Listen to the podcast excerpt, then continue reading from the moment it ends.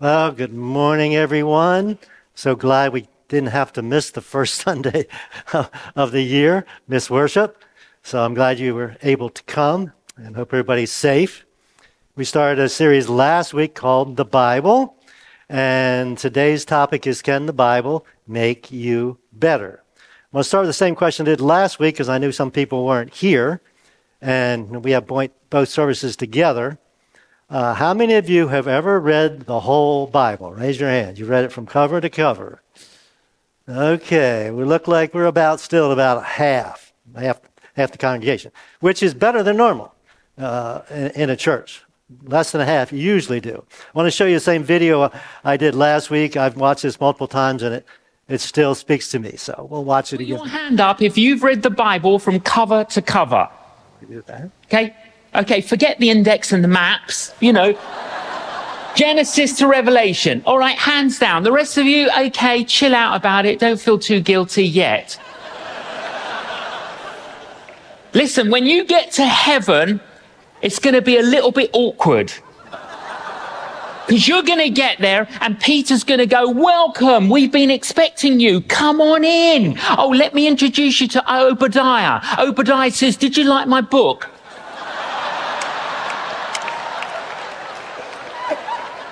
You go, book what book? And then he introduces you to Zephaniah. Zephaniah says, Did you like my book? What, you wrote a book as well? Listen, you're not going to be able to have conversations with certain people. I'd urge you and encourage you don't put yourself in that situation. Seriously. This is the only reliable data that we have about God.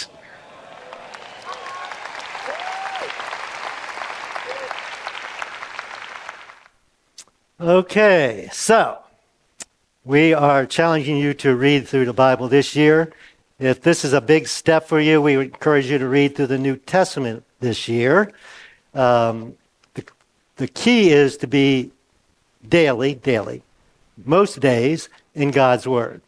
Uh, some Bible fun facts. The first major book translated into another language was 250 BC. It's called the Septuagint. It was translated from the Hebrew, because there wasn't a New Testament yet, into Greek. it was the first book printed on the printing press. Uh, in 1440, Gutenberg invented the printing press, and in 1455, the Gutenberg Bible uh, was produced. And this was before King James Version, so it's a little different. Uh, uh, it was first book to be telegraphed. This happened. Uh, the message was actually from the Supreme Court to the B&O Railroad in Baltimore. And it was a, pa- uh, a phrase out of Numbers. And it was, this, this was King James, 1844. What hath God wrought? That's what was telegraphed. then 1969, some of us remember 1969. What happened in 1969? Walked on the moon, right? Anyway, uh, Neil Armstrong got up first. 19 minutes later, later, Buzz Aldrin stepped out. But before he did, he observed communion and read a Bible verse. Anybody know what Bible verse he read? It was John 15, 5. I am the vine, Jesus speaking, I'm the vine, you are the branches, he abides in me, and I abide in him. will bear, produce much fruit. Without me, you can do nothing. Oh, interestingly enough, while I was studying this, uh, some years before, I th- don't remember which astronaut read from Genesis as he was going around the earth, and some atheists tried to get that stopped. And consequently, they weren't able to. And Buzz Aldrin, who was a Presbyterian layman, by the way, was able to read that uh, from the moon. Obviously, the Bible is always the bestseller every year. It's probably not even on the list. Can you imagine if you wrote a book? Some of you wrote a book. If your book was the number one bestseller just one year, can you imagine it was the bestseller year after year after year? And of course, by far, the Bible's been translated into more languages than any other book.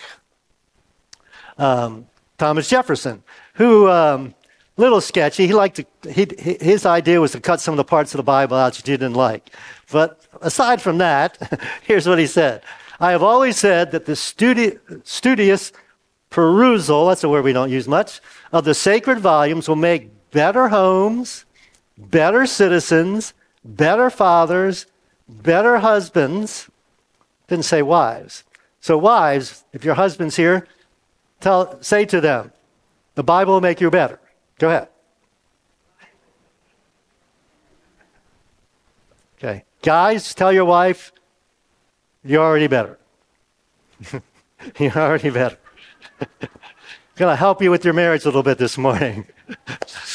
okay. So, how did the Bible make you better? I'll give you, I don't think, there's eight of them or something on this list. Um, first, it inspires me. It inspires me. If you're reading through, we read through, we're reading about um, Abraham. He's inspirational.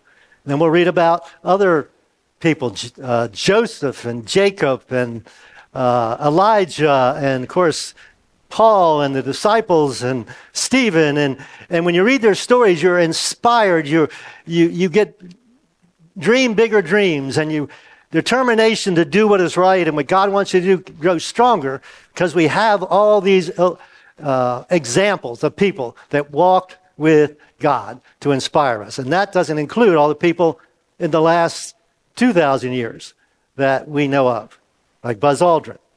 So it inspires us. It encourages us or encourages me. Now, there's lots of passages I could pick, so I just picked one, a few verses out of Romans chapter 8, because one of the great promises of Scripture is 8:28. Most of you know this verse. We know that God causes everything to work together for good for those who love God and are called according to his purpose for them. I also put the amplified version on there to kind of elongate it a little bit, fill in some of the blanks. And we know, or we confidently know, some translation says, this says with great confidence. So not just kind of I think I know, but with great confidence I know that God, who deeply concerned about me, or about us, causes all things, not just the big things, that's what we normally think about, right? But causes all things, big things, little things, to work together as a plan. God is a plan. Nobody can stop God's plan for good. Now, it's not for everybody. If you're not a Jesus follower, we're glad that you're here or you're watching. But this promise isn't for you. It's for Jesus followers who love God, to those who are called according to his plan and purpose, those who have accepted his invitation into his family. We can now call him our Father. So we're going to skip down few verses. If we get too long to read all these verses. But then it says this What shall we say about such wonderful things as these? If God is for us, if God is on our side, I should say, or we are, if we're on God's side, who can ever be against us? Okay? God cannot be defeated. So if God's on our side, or we're on his side, we can't be defeated. How do we know we are he's on our side? We have the greatest proof that you, anybody ever needs, since he did not spare even his own son, one and only son, but gave him up for us. Let him be t- tortured and crucified. If he would do that, or since he's done that, won't he also give us everything else? If he took care of the biggest problem, he certainly can take care of the smaller problem. And uh, I'm reminded how this chapter starts. Who knows how Romans 8 1 says? It says, There is no, absolutely no condemnation to those who are in Christ Jesus. He's washed away our sin. No condemnation. Oh, we do wrong and we should feel guilty, and we'll talk about that in a minute and confess it. But there's no condemnation. God's not up there just looking to, to, to zap you and punish you. Text goes on, a few other verses. No, despite all these things, it lists some negative things in there. This translation says overwhelming victory. Some translations say more than conquerors. How can you be more than victorious or more than conquerors. It's just, it's just the author's trying to explain uh, God, God and his perspective. Overwhelming victory, victory on top of victory, is ours, not personally, but through Christ who loved us. And I am convinced, there's that word again. Not that I think I know, but I'm convinced that nothing can ever separate us from God's love. That's why I don't need any feel any condemnation. Now, the tense, the tense here is continually convinced. Not that I was convinced today and not convinced tomorrow. I'm con- continually convinced that nothing can ever separate us from God's love. And then he lists some things. It's an interesting list. Neither death nor life. So we know that when we die, we're not separated from God. We go to be in his presence. Then he gets into supernatural. Neither angels nor demons. Now, angels shouldn't be a problem. Demons we might consider to be a problem. Neither our fears today nor our worries about tomorrow. God tells us not to fear, not even demons, not even the powers of hell. That's the way he describes it, can separate us from God's love. So we don't need to fear that. Then he finishes up no power in the sky above or earth beneath, indeed, nothing in all creation will ever be able to separate us from the love of God that is revealed in Christ Jesus our Lord.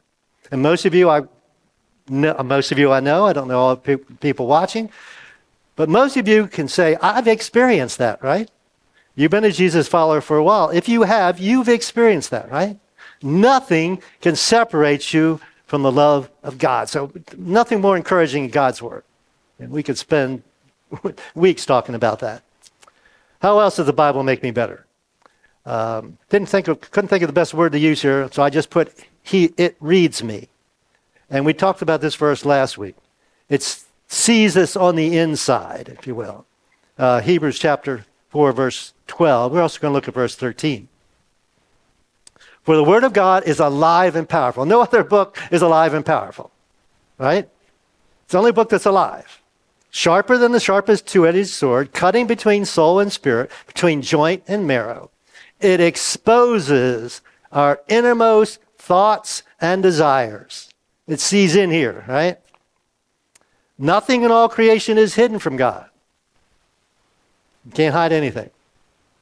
Everything is naked and exposed before his eyes and he is the one to whom we are accountable. Though through his word, he communicates his nature and his will to us. And then it causes us, or forces us actually, to make a decision with that information or with that communication.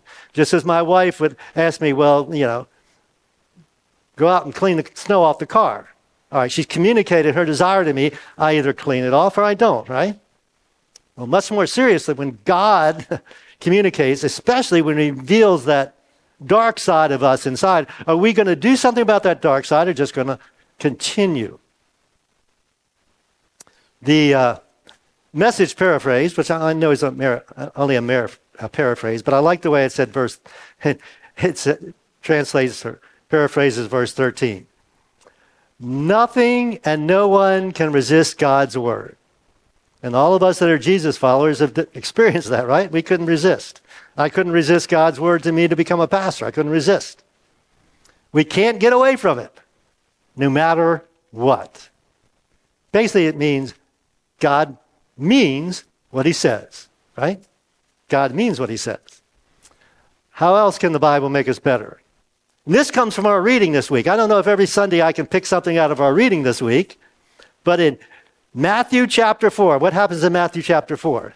Jesus fasts for 40 days, right? and then Satan comes to tempt him. And the first temptation is you haven't eaten for 40 days. God certainly wants you to eat. It's a, a, a human desire. So you have the power, change these stones into bread. And what's Jesus' response? Well, let me ask you, where does he get his response? from God's word, right? And it's God's word for us now. Back in, I looked it up, I can't remember where it is, but you can look it up. He says, No, the scriptures say, or God says, Satan, you may say this, but God says this, and God's right and you're not. People don't live by bread alone, but by, e- listen to this. This is how we, you, you and I live. By every word that comes from the mouth of God. That's how we live. It is food for us. It is nourishment for us. That's why you eat food every day. That's why we're saying you should eat spiritual food every day. Now, it's easy to think, well, it's a natural to, you know, that's a natural desire. Well, we can, probably lots of us overdo that desire of food. And uh, sex is great in marriage, but outside of marriage, God says it's wrong. Uh, thirst is fine unless we drink stuff we shouldn't be drinking, right?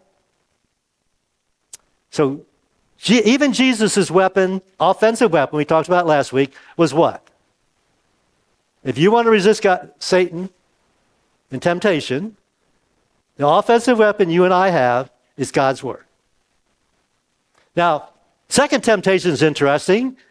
Satan uses Scripture. Right? Anybody can quote Scripture, right? What's the difference? Does Satan obey Scripture? Does he obey God? No, he was trying to be a deceiver. Of course, Jesus saw through it. Now, the next four we're going to take out of the same passage of Scripture. It's in 2 Timothy. I never heard this referred to as the Timothy Road before. Some of you are familiar with the Roman Road. This, this is described as the Timothy Road. It's how to stay on or get back on the straight and narrow path or road. So, four things Timothy lists. First one is he says, God's word teaches me. And we'll put part of the verse under each one of these. God's word teaches us. All scripture, this whole book, all right, is God breathed. That means given by divine inspiration. Now, I forget the number, 40, about 40 different men wrote this book. Don't, don't go forward. We're not. Wrote this book. Uh, but it was inspired by God, or God gave them the words to write. So we believe it is God's word? Divinely inspired. So consequently, it is profitable for instruction to teach us. And so God wants us on this straight and narrow road, and His road is to help us not hurt other people and not hurt ourselves, right? So when we deviate from God's word, somebody gets hurt, somebody else, or we get hurt. So, instructs us on the road, how to stay on the road. Now, secondly, it convicts me because we all sometimes do what? Get off the road. Don't. We don't always obey. We don't always listen to God. And so consequently, it convicts me. Uh oh, yeah, I, I, I, I shouldn't have done that. Or I should have done that and I didn't do it. And the translation literally says, it is profitable for conviction of sin. Now, different ways to think about sin and feeling guilty, but in reality, it's rebellion. So it exposes our rebellion. Constantly, God says, Do this. I say, No, I'm going to rebel all of us have, many of us anyway, have children. Every, all of us have seen children rebel against their parents, right? Parents said to do this. And I said, I'm not doing that. That's what sin is. God says, I want you to do this, and I'm not doing that. Parents, how do you feel when your kids do that? Aren't you glad that God doesn't feel like, well, I don't know what he feels like, but he doesn't treat us that way. so it exposes our rebellion. So then what? Well, it corrects us if we allow it to, right? So it is profitable, profitable, excuse me. Bible says for correction of error, and I like this part, and restoration to obedience. So this is how you can get back on the straight and narrow road, right? Timothy Road. How to stay on it when we get off it, how to get back onto it by confessing our sins and accepting God's forgiveness. Then, fourthly, it trains me. It trains me so I can continue to know how to stay on the road. All right? The more I know, the easier it is for me to stay on the road and avoid getting off the road.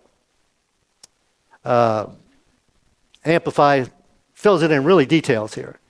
For training in righteousness, that's what it literally says. What, what does training in righteousness mean? Learning to live in conformity to God's will or God's word. All right? So God says this, this is what I'm going to do. God says, don't do this, I'm not going to do that.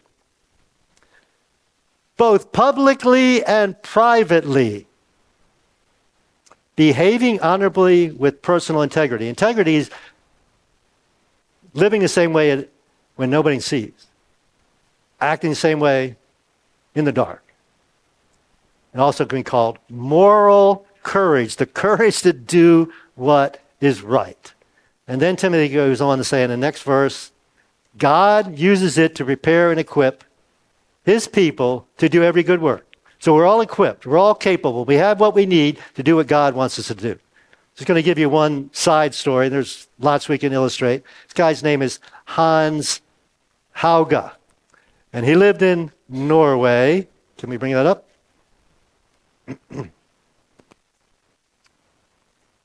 okay. In 1796, he got, we called saved, right? He gave his life to God. And then he started reading the Bible.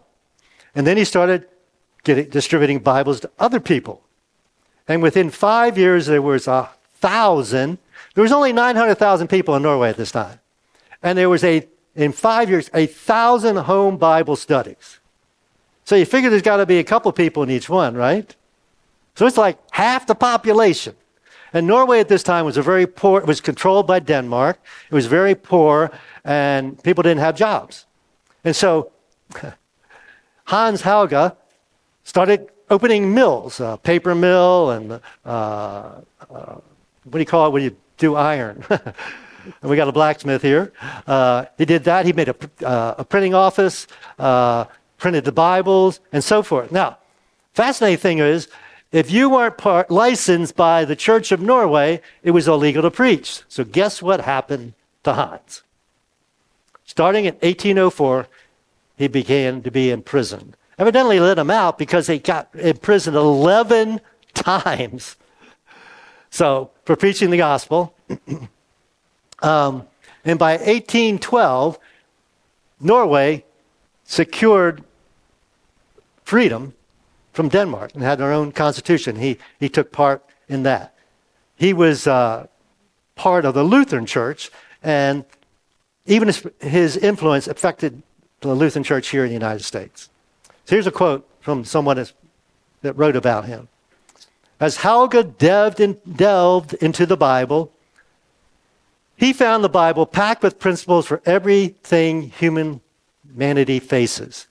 He preached that all who all that all we own and all that we are come excuse me and all that we are come from God. The Lord expects us to be good stewards of what He has given us, to be generous. Um, we talked about Operation Christmas Child. Uh, thank you for your generosity. All those gifts we were able to give out at Christmas. We got a thank you letter from Miss Faith in the mail this week. Um, and then we took in over $4,000 in our international missions offering. So, congratulations. Thank you for your generosity, being good managers of God's resources. But we're going to do a better job. That's why we're offering financial peace. A better job in 2024. So, quickly, how does the Bible transform me? The Bible transforms your mind. Romans chapter 12 That's actually verse 1. Don't copy the behavior and customs of this world, but let God transform. No, it isn't. It's verse, verse 2. What happened to verse 1? Anyway, uh, into a new person by changing the way you think. How do you transform yourself? Um, sometimes we can read self help books, right?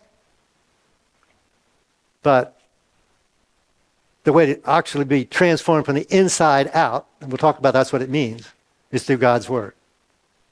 Uh, secondly, you become what you think about. What do you think about all the time? Uh, put the same verse up there again. What do you think about all the time? No, keep going forward. Next one. Oh, there we are. Transform. You think negative thoughts all the time, you're going to be a negative person, right? You think positive thoughts, you're going to be a positive person. We'll talk about that in a minute. Let God transform you by changing the way you think. It's up here. That word transformation is the same word we use in, uh, back up please, in, uh, it's metamorphosis, which we use to describe a caterpillar turning into a butterfly. But it only happens once, right? It's a caterpillar, then it becomes a butterfly. This is an ongoing sense again here.